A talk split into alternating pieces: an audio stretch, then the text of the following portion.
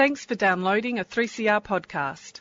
3CR is an independent community radio station based in Melbourne, Australia. We need your financial support to keep going. Go to www.3cr.org.au for more information and to donate online. Now stay tuned for your 3CR podcast. Living Free.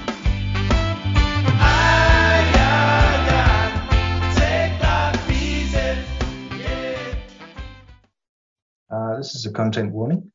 The interview that you're about to hear contains themes of suicide that some listeners may find confronting. It's not suitable for young listeners, and if you're listening whilst driving, I suggest that you catch up with the show later on 3CR Online or via podcast. Welcome to the Living Free Show on 3CR Community Radio, 855 on your AM radio and 3CR on digital.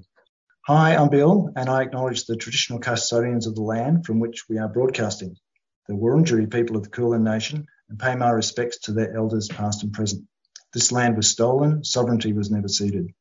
Each week on the show, our guests volunteer their time to share their experience in dealing with the effects of alcohol, gambling, drugs and food on their lives, and to encourage understanding of the nature of addiction and the recovery options available. Today, my guest is Alison. She's a member of Adult Children of Alcoholics, and she'll be sharing about how it has helped her recover from growing up in a dysfunctional family. So welcome to the show, Alison. Oh, thanks. Hi, how are you? Good, thank you. Alison, I understand that ACA is a program for adult children recovering from the effects of family disease of alcoholism and other dysfunction. Adult Children of Alcoholics is a 12-step support group focused on understanding the specific behaviour and attitude patterns developed while growing up in these environments, patterns that continue to influence even today. By attending regular ACA meetings, members develop a better understanding of the past so as to more effectively restructure their lives and make positive and healthy choices today.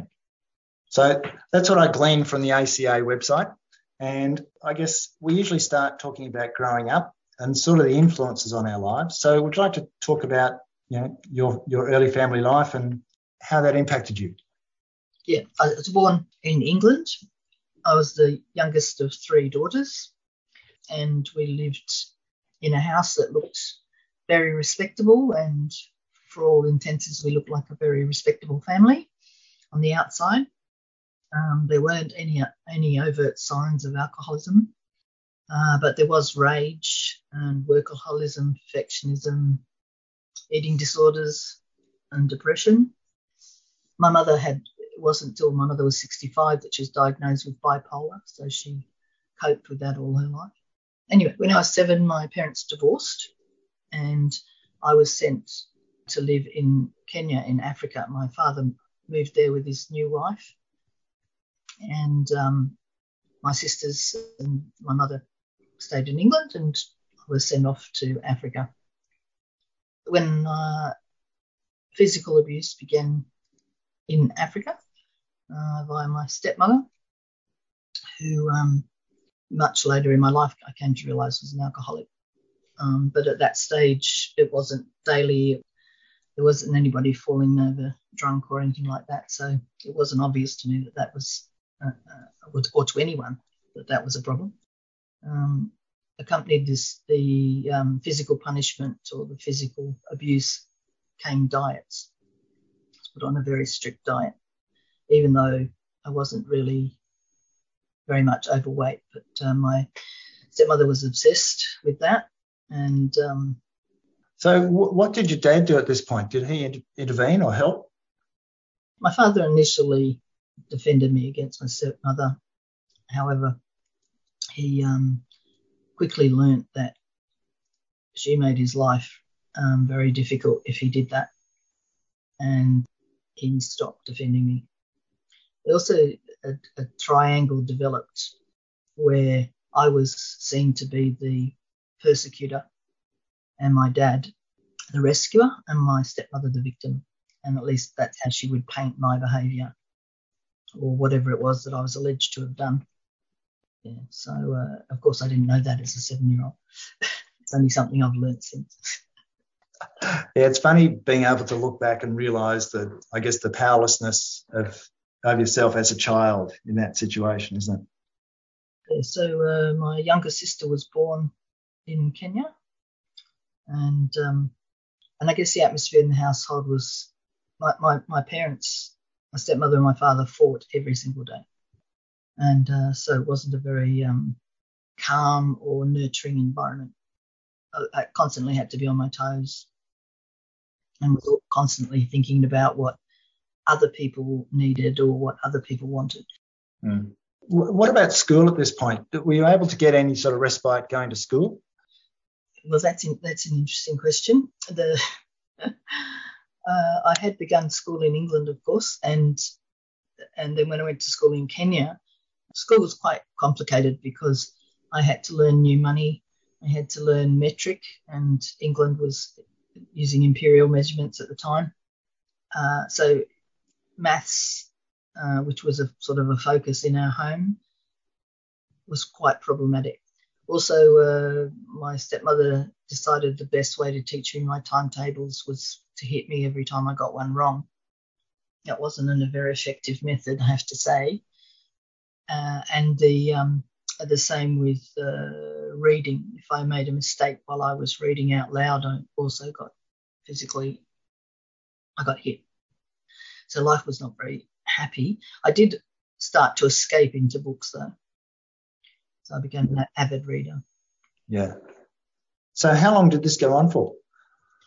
Okay, well, we stayed in Kenya for about 3 years, and then we migrated to Australia. And having had servants in Kenya that did the housework, I now was required to do most of the housework. And everything had to be done to a perfect standard, which, of course, I struggled with. And I didn't realise, too, that if you tried to be perfect, that it actually was a trick. A perfectionist is someone who finds fault with everything. So as much as I tried to get it done perfectly, that actually wasn't possible. Or if I did achieve to a certain standard, then the focus would just be shifted onto the next task. Yeah. Yes, I've heard a definition of perfectionist as somebody who takes great pains and transfers them to someone else. Yes. Yeah. Well, of course, I became like it myself eventually. But at that time, I kept trying to win approval by trying to get it right, You know, it was like, get it right. Yeah. So in Australia, by the time I went to high school, I'd been to 6 different schools on 3 different continents. And if my maths was stuffed up by going to Kenya, we briefly returned to England and I was required to go to school and they were changing the money over.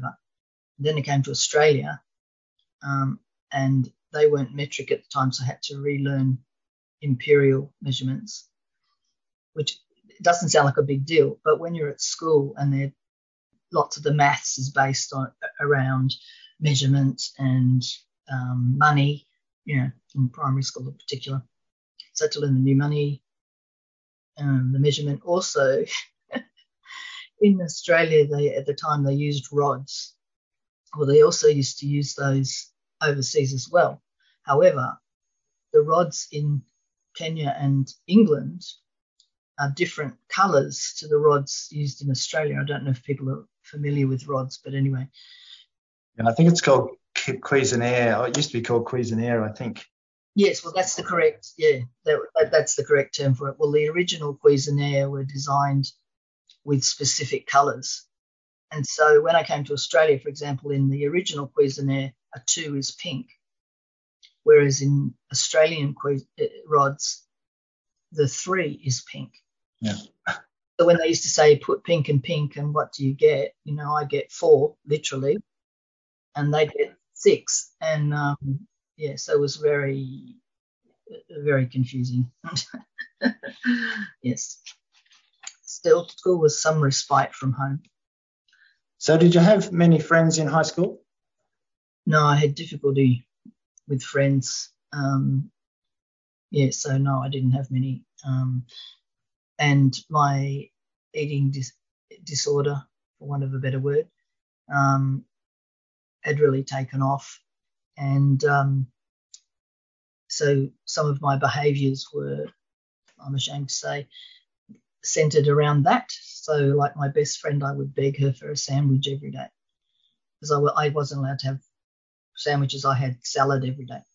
And in those days, there was no cool bricks or refrigerated containers or anything. So by lunchtime, it was putrid.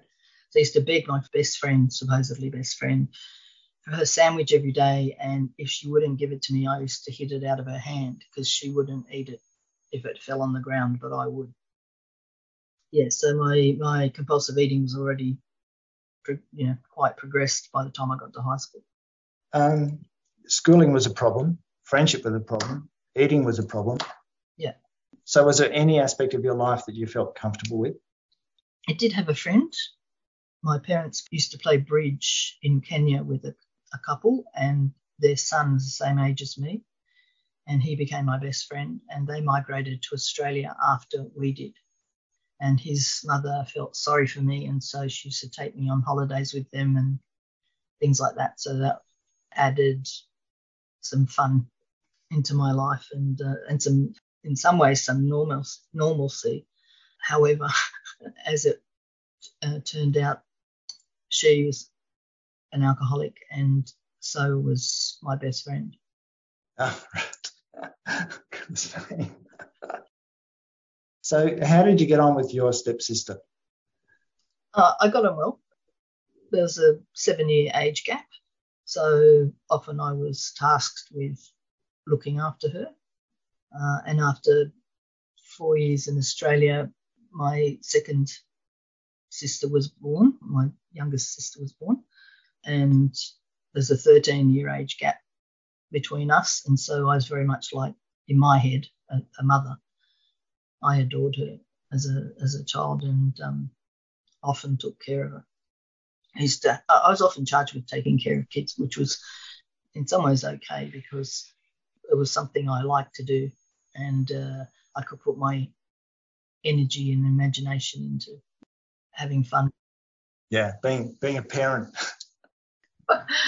Well, yes, except I could also do things like, dress them up and play with them for extended periods of time. So. Yeah.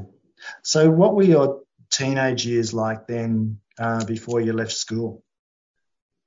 How I thought about myself at the time was right from Kenya, was that I thought there's something really deeply wrong with me, and I didn't seem to be able to get anything right, and sort of in my child mind was very much that my own mother didn't want me. So I thought there must be something really bad. And my child image of my higher power, God, was that I was being punished, like I didn't understand. So I thought, okay, well, obviously God thinks knows that I'm defective as well in some way. So by the time I hit 13, sexual abuse entered into my life at home by my parents, and I started thinking about suicide then. Life was, I hated myself. I hated the way I was living. Yeah, I was just really a very unhappy teenager. I also, constantly being told how to feel. Like I wasn't allowed to feel my own feelings. I had to feel what my parents thought I should feel. So, for example, if I laughed and they deemed that wasn't funny, it would be shamed and ridiculed. Or, for example, I was never allowed to express anger. That was only the unwritten rule, was that it was all right for the adults to be angry with the children, but it wasn't, the reverse was not allowed. So anger had to be suppressed. Yeah. So leaving high school then, yep. Did things change? Were you able to move out of home? I moved out when I was 17 and I went to teachers' college. I went back to England when I was 17 and told my mother how I'd been treated, and I didn't find out till years later that she didn't believe me. But whilst I was in England, I was 17. My brother-in-law was 27. There were problems in his marriage. I looked a lot like what my older sister had looked when he met her. Anyway, I was like a lovesick puppy. I just followed him everywhere, and initially one thing led to another, and we had sex. Then he went home and told his wife, my sister, who then told my mother, and I just thought at that point, oh my God, I've destroyed my family. Like, I think in my head for years would be like, when I finally get to see my mother, I'll tell her what's been happening and she will, you know, rescue me from this situation. So a year after that, I attempted at college. I actually attempted suicide. I thought I destroyed my whole family. Life didn't seem worth living. I couldn't control my weight. Well, in my head, I couldn't control my weight. I had body dysmorphia, which I didn't know I had that.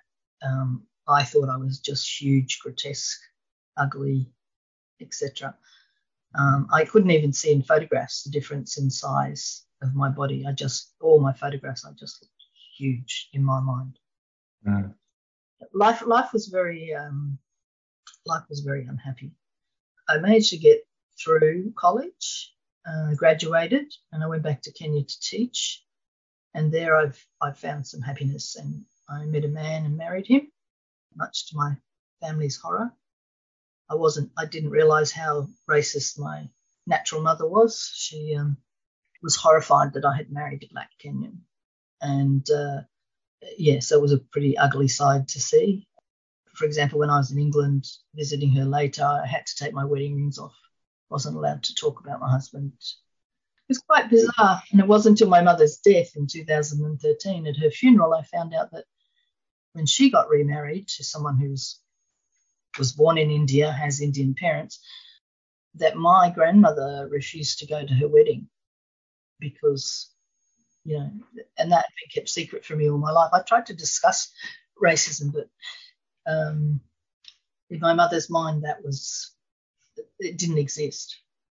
Yeah, it's very convenient, isn't it? Yes.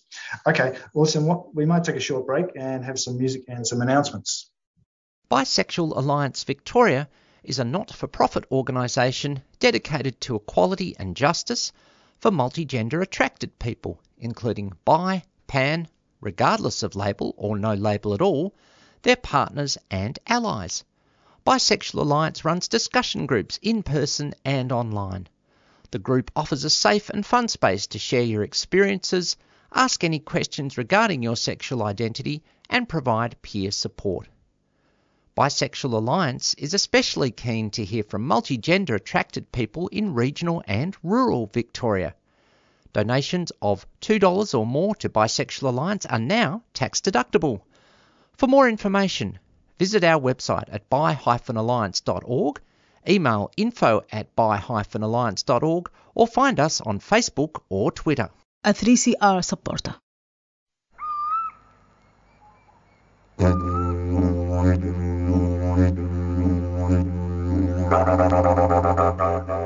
Tune in to Billabong Beats Tuesdays at 11 a.m. with me, Gavin Moore, giving a voice to both Western Kulin and Kulin First Nations peoples. Join me to talk about philosophy and dreamtime stories surrounding the waterhole, the sacred fire, the land, the plants and animals.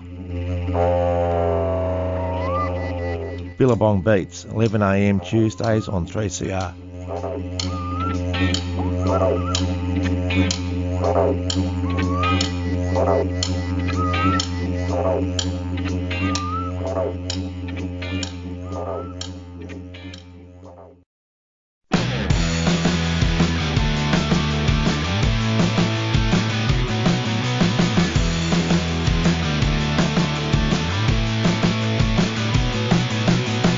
used to think that I'd have to change to even have a chance. I look in my way.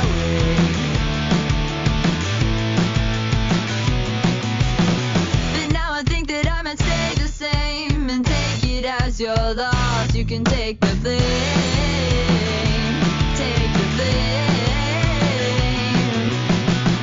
I hope you know that you're missing out. It's such a shame you don't know what you're missing. It's such a shame it's not my lips that you're kissing. And maybe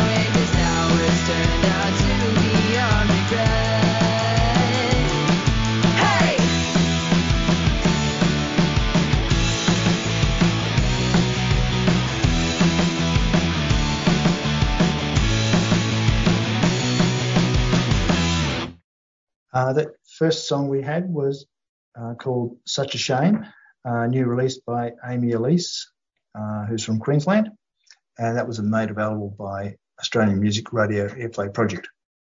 If you're interested in listening to one of our many podcasts, then you can head to your preferred podcast platform or just Google 3CR Living Free.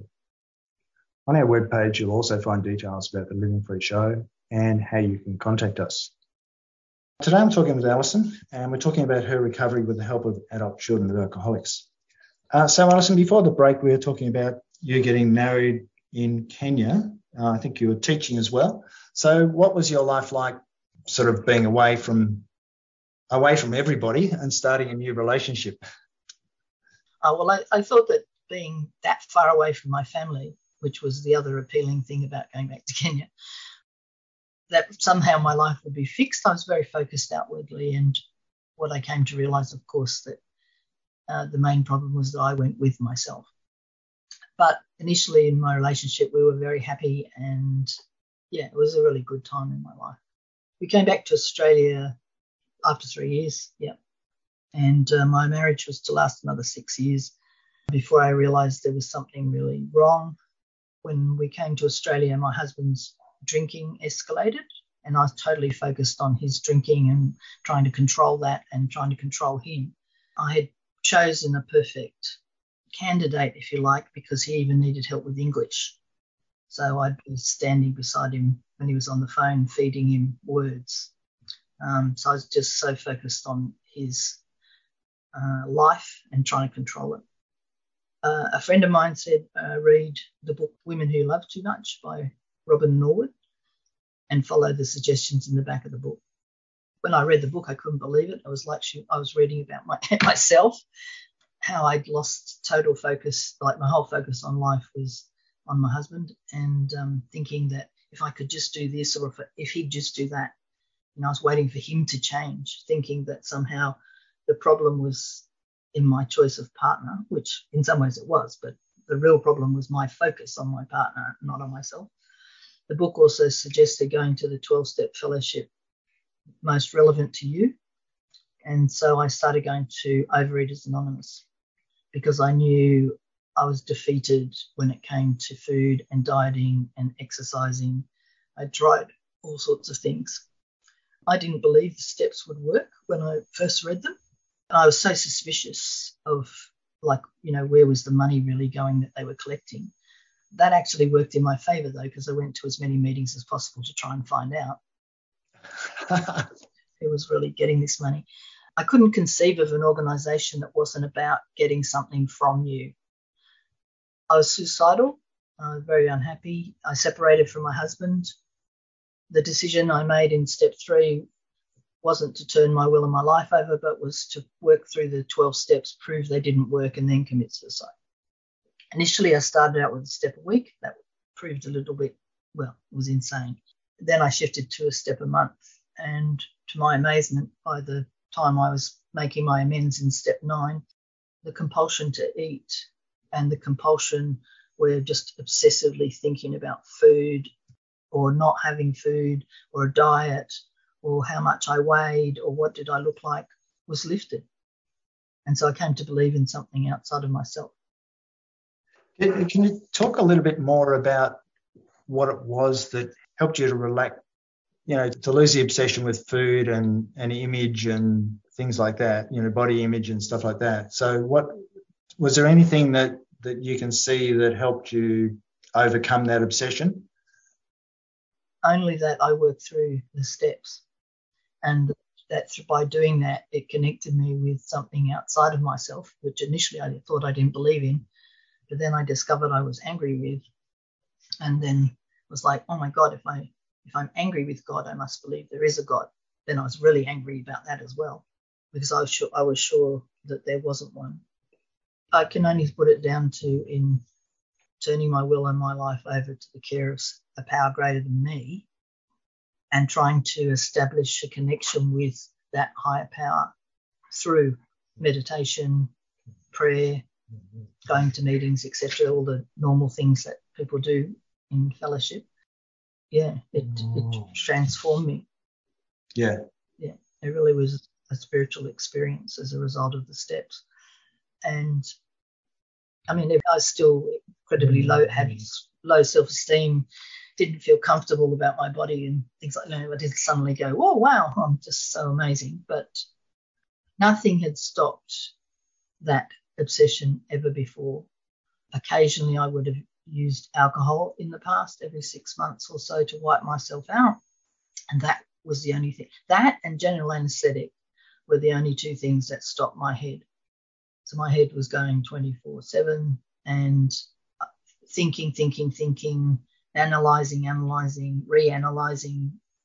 I was told that the slogan think was not a good one for me, but to replace it with feel. Yeah. So that was quite useful advice. Yes, sounds like it. So overcoming your obsession with food and weight and how other people perceived you, but you still had the feelings of inadequacy. So how did life progress? Well, I started going to AA initially because I thought they wrote the steps so I would get a better understanding of them. But I realised after some time that I actually am an alcoholic. My drinking wasn't daily. I could still put it down.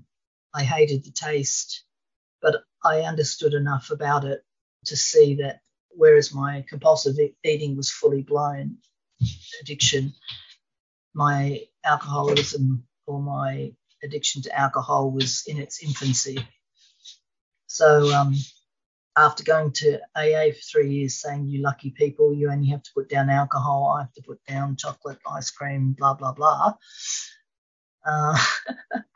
I then had to admit that I was actually an alcoholic myself, which was incredibly difficult. So why was it so hard to admit you're an alcoholic? Because I genuinely didn't believe I was one. You know, it's pretty easy to admit things. I felt incredibly ashamed that I didn't know that about myself, and that I was so focused on all the drinkers that were in my life that I was often the designated driver. So I had all these reasons why I couldn't be an alcoholic. I still had such a narrow view that alcoholics had to drink every day. Yeah, I thought that the amount of alcohol and the frequency with which you drank it and the reliance upon it in your life had to be much greater than the desire I had. But I see in that putting down sugar in particular, refined sugar, I put down refined sugar because I recognise I'm actually addicted to it. When it goes in my body, it does different things. So often I was high on, for example, the lemon squash before I even added the gin. So I could dance on tables, for example, on the high from the lemon squash. Yeah. In hindsight, I can see that they were ways of trying to relax, trying to socialise. If I chose to put gin in my lemon squash, it usually was for the purpose of getting drunk. Like that was the focus. I didn't like the taste. Yeah. Admitting an addiction is something that people hide. It's not something people run around announcing, that they're exposing their weaknesses, if for want of a better word. I added to that the shame I felt in that having gone to the meetings for 3 years and selling them all up. You know, poor me, I've got to put down all this stuff and all you've got to put down is alcohol. There's a big difference between the food and the alcohol addictions in that the first part of recovery with an alcohol addiction is to stop having alcohol. With a food addiction, you've got to face it every day. Yeah. You know, so it was more complicated in that sense. But you still can be put down alcohol and then be as mad as a hatter. Yes. It just depends how well you work it. And then once I realised I was an alcoholic, people in AA then told me to go to Al-Anon. And like I was really pissed off about that, because it's like, aren't the steps? You know, how many times can you work them type of thing? But they were right. And again, it was something that was obvious to everybody except me. Mm. Got married in my third year in 12-step fellowships to a man who's now 36 years sober in AA. I'm 31 years sober myself. I met him when he was 5 years sober, so right at the beginning of my recovery journey. and we're still together. We have a loving relationship. But that hasn't been easy. It's been a lot of work. And working for me, I have had to work all three fellowships. Yeah. So do you want to talk a little bit about the difference between AA and Al-Anon as far as what you're dealing with? The people in Al-Anon made it very clear about the difference between AA and Al-Anon. In Al-Anon, it's more about my relationships with other people, detaching with love, learning better relationship skills. I mean, in the AA literature, it says in Step 8 that defective human relationships are the cause of nearly all our problems, including our alcoholism. Yeah. So even though that fellowship, the initial focus is stopping drinking, but then you've got to live after that. It's like you have to replace the alcohol with something. In Al-Anon, it was more difficult to see that, in effect, what I was dealing with was my addiction to addicts. Trying to control them, yeah. Yeah, and the thought that happiness lies in trying to change your partner, like it's something your partner's doing that's causing the unhappiness, that if only they would do this or if only they would do that. And the insanity of that is, I want to commit suicide, because my life's so unmanageable, yet I can tell other people how to live their lives. So learning how to relate to other people in a healthy way. And also, I guess, too, what came with my second marriage was stepchildren. Right. So having to deal with children that had grown up in a home with alcoholism, active alcoholism, I found there's nothing like that to put my defects right in front of my face. Yeah. They tend to highlight it, don't they? Yeah, absolutely. So Al-Anon was to help me, especially in that area of my life. Okay. Well, listen, we might take another short break there.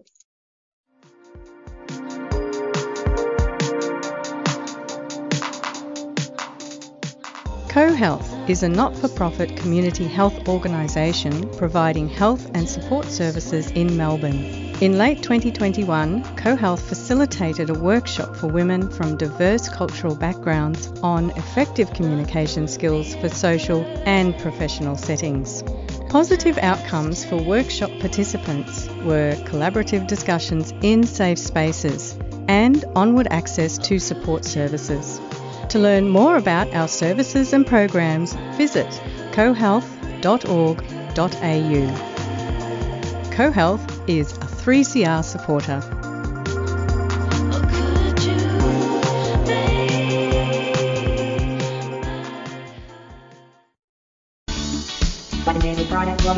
Radio 3CR. Yeah, join me at 11 every Friday from Black and Deadly Sound. 3CR Community Radio 855 on the AM dial. Black and Deadly Friday, Robbie Ford, Radio 3CR. Yeah, join me at 11 every Friday from Black and Deadly Sound. 3CR Community Radio 855 on the AM dial. Voice of the people, the people. Black and Deadly Friday, Robbie Ford, Radio.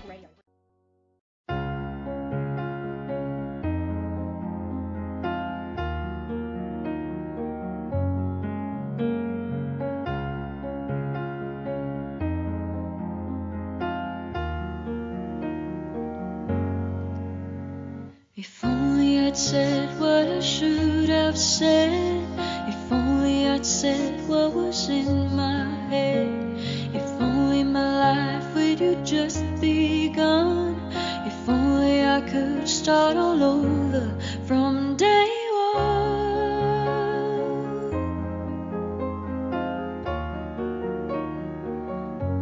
From day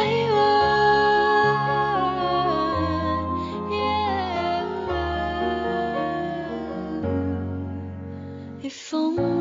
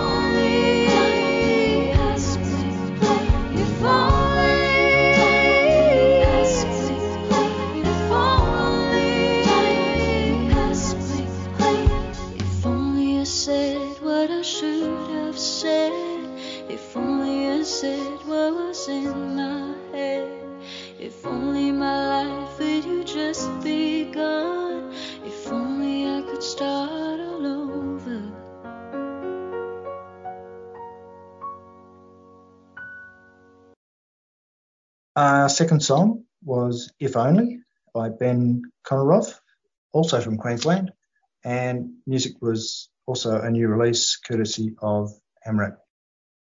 This is the Living Free Show on 3CR Digital and live streaming on 3cr.org.au. And today I'm talking with Alison about her recovery and how Adult Children of Alcoholics has helped her. So, Alison, before the break, we were talking about being an Al-Anon and talking a bit about the difference between AA and Al-Anon and about, you know, trying to control and setting up healthy relationships and things. So how did things progress in Al-Anon then? In all three fellowships, my life dramatically changed on the outside initially, all for the better, still problems. Initially, I thought that if you had 12 steps and you worked them and you had a higher power, life would be rosy. After 4 years, I was diagnosed with depression, which, of course, I had had all my life, but I just thought that it was so normal to me, I just didn't know any other way. I also thought depression was an excuse because I was taught just to get on with it. But I was totally baffled that I could have depression when I had this amazing program in my life. All these wonderful things had happened in my life. For example, my mother came to my second wedding and I was able to see that she actually loved me. My parents made amends to each other at our wedding, which just blew my mind. They're not even in program, but yet that was a direct result of my husband and I being in program. Yes, anyway, so with the depression, it was like, I can't be depressed. I've got a program, you know, I've got a higher power. How can I be depressed? And so, again, it was another level of learning that life happens on life's terms. I had started counselling as well, like therapy.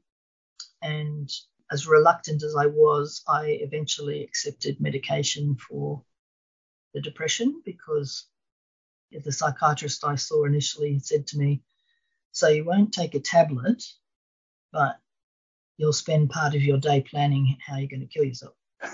And I was able to see that that wasn't very rational. So it's like, oh, okay, I'll take it, but I wasn't happy about it.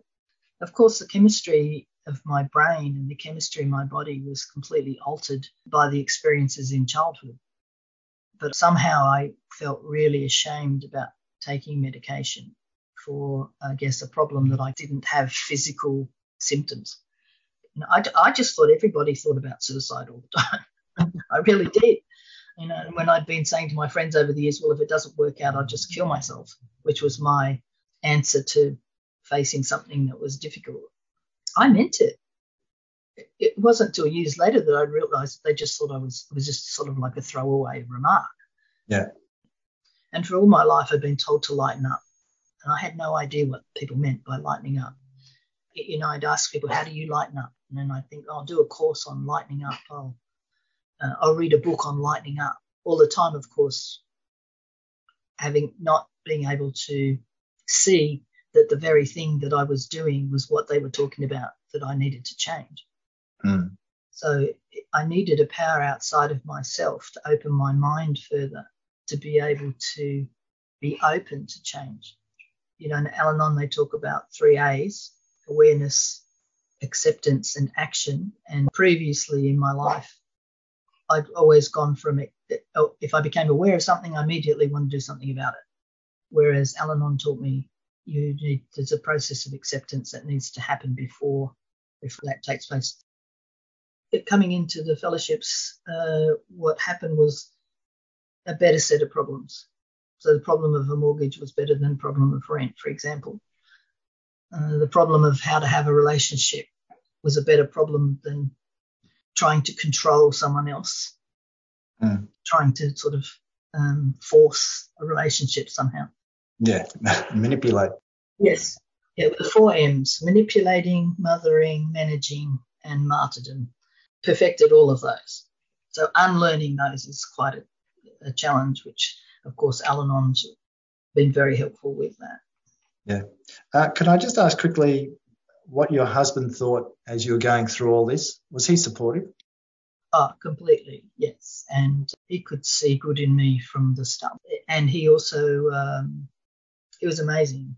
Like I had a lower back problem, so he went and did a massage course to learn how to massage my back. So I'd never had such compassion or caring in another person. We also had to have relationship counselling. We had family counselling. The boys had lots of problems. We had to deal with his ex because his daughter wasn't living with us, just the two boys. And so she would come down every second weekend and holidays. So all of that sort of stuff put strains on relationship. We did many, many, many, many relationship courses, weekend residential workshops, read books, went and listened to speakers, did support groups, went to parenting groups, and all that sort of thing. I came to realise that if you haven't had a good parenting model, I needed to learn how to do that in a healthy way. And I wanted to do it perfectly, of course, which, they say if perfectionism was in your disease, it won't be in your recovery. And I guess for me, it's like doesn't stop me trying to get it. Still, that mantra in my head, get it right, you've got to get it right. But at least I'm learning to appreciate when I achieve something today, as opposed to just moving on to, what's the next thing I need to do? Mm. Don't dismiss it. I've had to learn how to esteem myself. I was going to ask you a question about work. So how was work going for you at this time? Okay, so I work full-time right the way through all of my recovery, and work had become a really happy place. Got on really well with my boss, and I really enjoyed what I was doing and got a lot of satisfaction out of that. That was to change, though. We got a new boss who a bullying situation developed at work. Initially, my supervisor was able to protect me from that, but he bullied her also. He bullied pretty much all the mature-aged women in the workplace, and one by one, they all left. Eventually, my supervisor left, and the work environment became toxic. And after a really painful experience, I realised where he actually got other people to bully me. And I realised if they're willing to do it on his behalf, then really this is not a safe place for me. So despite being the breadwinner at that stage, John having retired due to health reasons, I couldn't see anything to do except leave work, which I did. I took leave initially. What actually had happened, like in hindsight, was that the work situation where my life was micromanaged and I was being suspected of doing things wrong all the time and resembled very much my childhood home. And so what had actually happened was it had triggered the trauma of my childhood, of which I was not aware that it was even classified as a trauma at that stage. I went into South Pacific Private Hospital and they diagnosed complex PTSD. And also someone from ACA came in and told their story, and I just identified so much, and I thought, maybe this is the missing piece. By then I'd been working the steps in my life for many years, and I couldn't understand how my life could just come so unravelled. I was like, what's going on? It's like I thought my high power deserted me, but I came to realise that it was trauma, the trauma.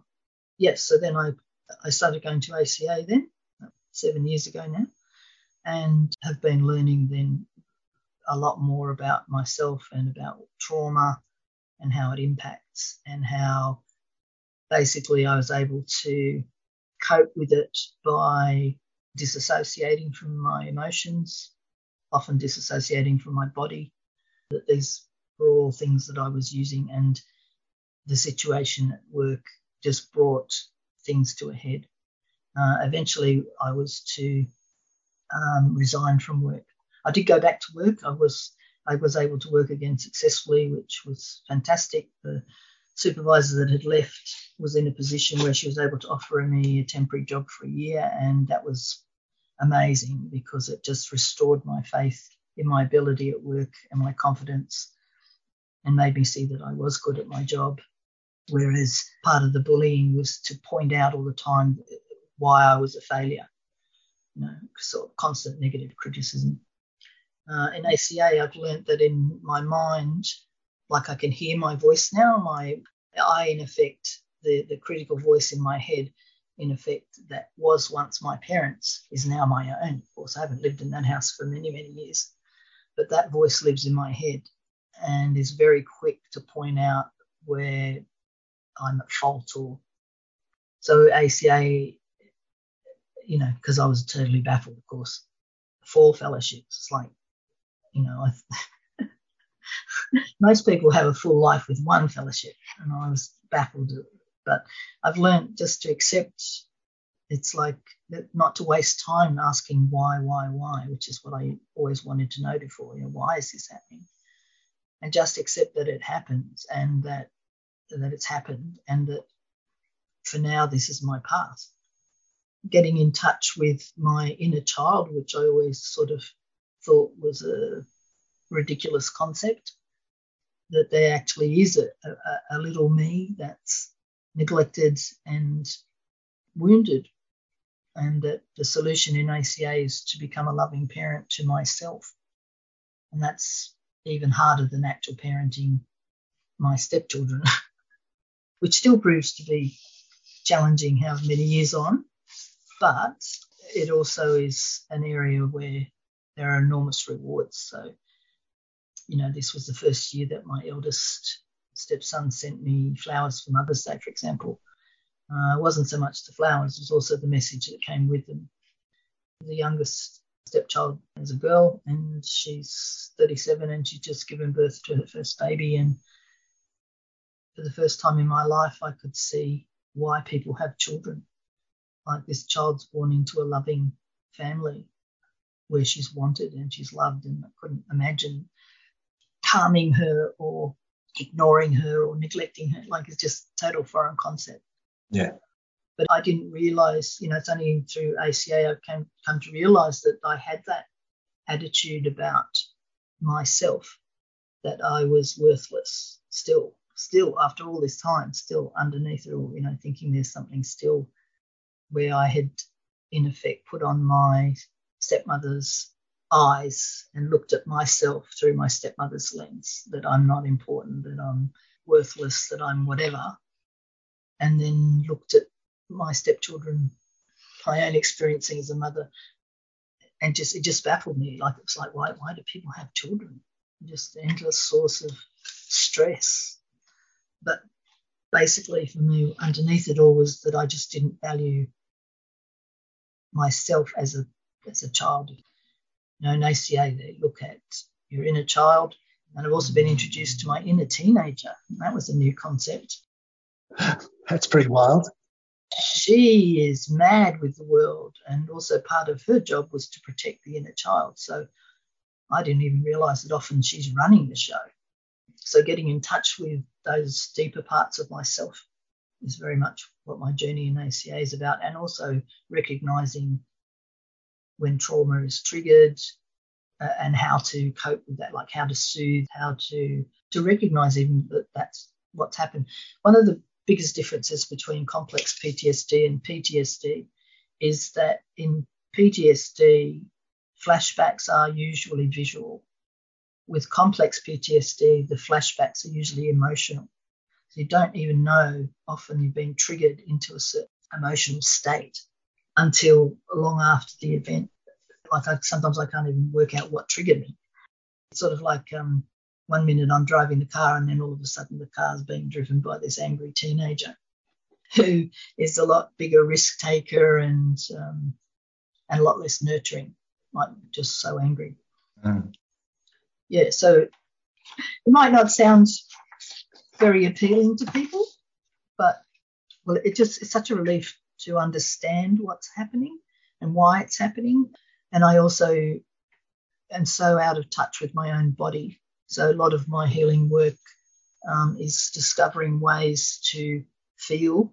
Like, I thought disassociation was always like a big thing, like when I totally check out, when I get a fright, for example. But I found out that disassociation can be as simple as not knowing what you're feeling. If I don't know what I'm feeling, I'm disassociated. So those sorts of light bulb moments help me. My husband helps me enormously still, and we're still in a loving relationship. And I've learned a lot about relationship skills, in that He's responsible for his personal growth. I'm responsible for my personal growth. And together we're responsible for the relationship. Mm. That forcing someone or trying to manipulate them to do something, it's not the way to happiness. Not for me. Anyway. No. That's for sure. Okay.